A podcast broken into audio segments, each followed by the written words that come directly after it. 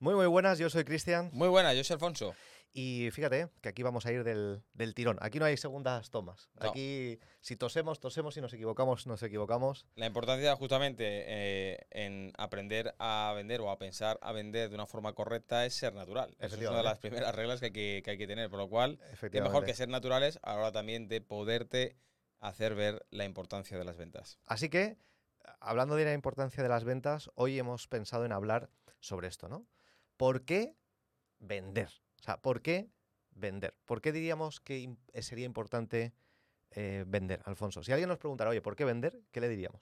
Bueno, porque al final es una transacción la venta, ¿no? Y al final, esto viene de- de- desde hace muchísimos años, ¿no? Cuando la gente lo que hacía era compartir las cosas, ¿no? Es decir, eh, incluso lo que era el trueque, ¿no? Eh, tú me das, yo te doy, ¿no? Tú tienes algo que yo quiero y yo quiero algo que tú tienes, pues nos lo vamos intercambiando, ¿no? Y al final eso era como vender en una transacción o negociar, llamarlo como, como queramos, ¿no?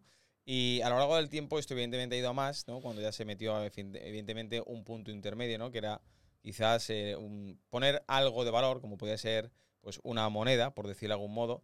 ¿Y, y por qué decimos esto? ¿no? Porque al final las empresas que han ido saliendo, ¿no? los negocios que A han mí ido me está saliendo. entrando la risa ahora, diré, porque es que, es que lo del trueque me ha encantado. Sí, Es, ¿no? que, es que hay una cosa también curiosa. O sea, antes no se veía mal coger una gallina, oye, te cambio la gallina por, no sé, por, por dame, no sé, cinco lechugas. no se veía claro, mal. Sí, Pero ahora cuando tú has dicho sí. algo de valor como el dinero, de repente lo vemos mal vender. Sí, es un, es un problema, porque al final, fíjate, en aquella época realmente se estaban haciendo favores y ayudando, ¿no? Se estaban ayudando mutuamente, es decir, porque yo necesito lo que tú tienes y tú necesitas lo que yo tengo, por lo cual, oye, perfecto, ayudémonos, compartamos es. y de esta forma, pues, oye, salimos ganando ambas partes. Fíjate lo que acabo de decir, salimos ganando ambas partes.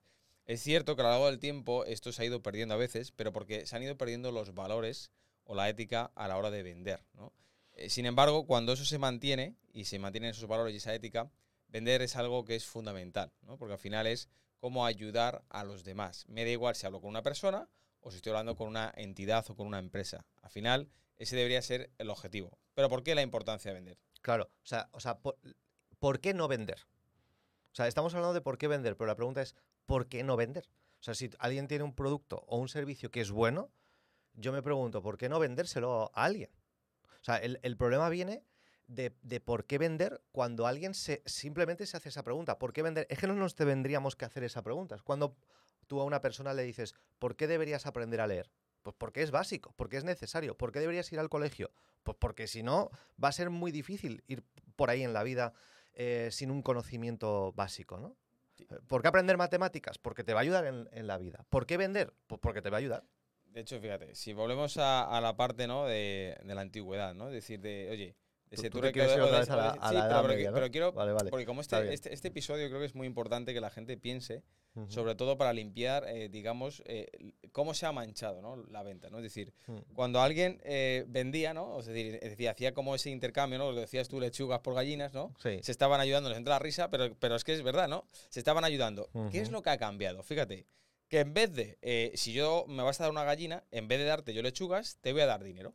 O sea, eso es lo que ha cambiado. Es decir, hay, digamos, ahora mismo una especie ¿no? de dinero, de llamémoslo como queramos, que es el intercambio, ¿no? Es decir, es, ese valor se está cambiando. Pero si yo mantengo esa ética, estoy ahí ayudando también a una persona. Es decir, uno recibe dinero y el otro recibe un producto, un servicio. Es lo mismo. Es decir, realmente si lo ves así, es lo mismo. ¿Qué ocurre? Que sí que es cierto que gente con malas praxis, es decir, con, con malas técnicas, con malas formas, ha ido manchando muchas veces esta profesión de vender, ¿no? Es decir, ¿por qué? Porque ahora lo que han hecho es quizás manipular o querer aprovecharse de alguien solamente por querer yo el dinero sin importarme si el producto o el servicio es, es bueno. Ahí es donde ha hecho que la gente en su mente empiece a ver mal lo que es la profesión de la venta o lo que son los vendedores. Pero tenemos que entender que mientras no haya ventas, no hay movimiento absolutamente en ninguna parte del mundo. Es decir, la economía literalmente se pararía. Esto es así. Sí. Y ta- también pienso, hay una cosa que es que mm, no puedo dejar de pensar en la Edad Media y en el trueque.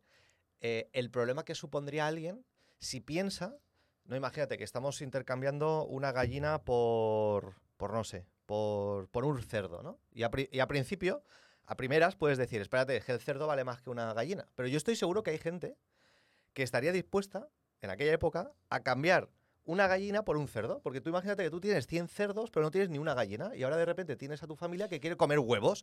Ahora, ahora de repente, algo que tú piensas que no vale tanto, vale tanto. Por- Porque hay mucha gente que dice, es que, es que mi gallina no, no vale lo suficiente. Y a veces, lo decimos en broma, quizás tu gallina, tu producto, tu servicio, ahí fuera sí que hay gente que está dispuesta a pagar por eso y no nos lo creemos. Pero ahí entran en juego dos, dos cosas muy importantes. Me parece, me parece un punto muy bueno, incluso esto lo podríamos hacer como Lo de la otro, gallina o otro- lo otro podcast, las dos cosas, ¿no? Las dos cosas. Pero me parece muy bueno este punto de vista para trabajarlo y si te gusta, pues eh, dale me gusta o, o cualquier cosa O, que di- o veas. dinos algo en el o dinos comentario. algo porque, fíjate, Mm.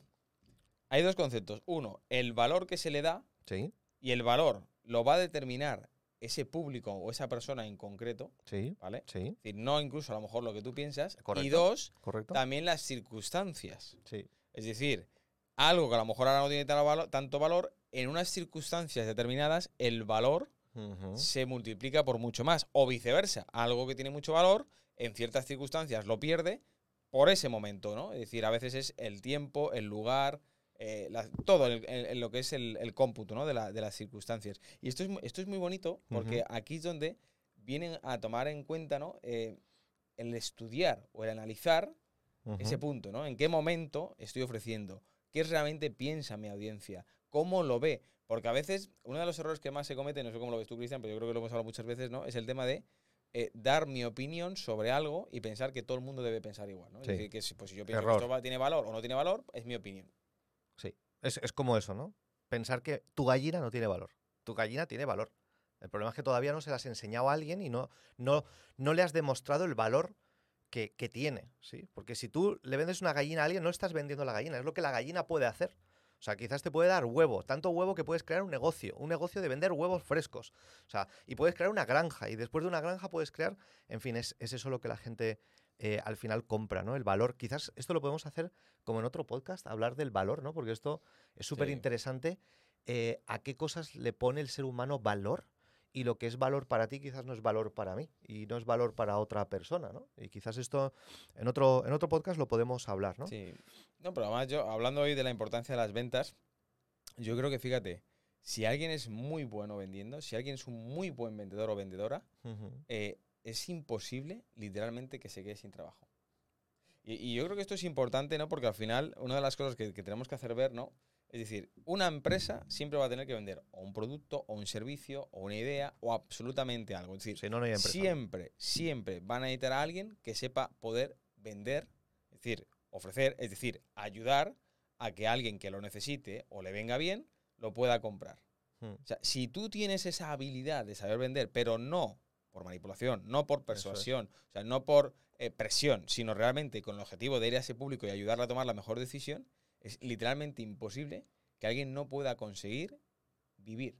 No estoy hablando ahora de ganar mucho o poco, simplemente aquí cada uno puede hacer lo que quiera y como quiera, ¿no? Mm. pero poder tener eso, una profesión. Es decir, que mucha gente que ahora mismo quizás no tiene ni un trabajo, ni- ni sabe a qué dedicarse o no sabe ni qué hacer, si realmente supieran vender, hasta la tienda de la esquina podrían estar ahí para vender.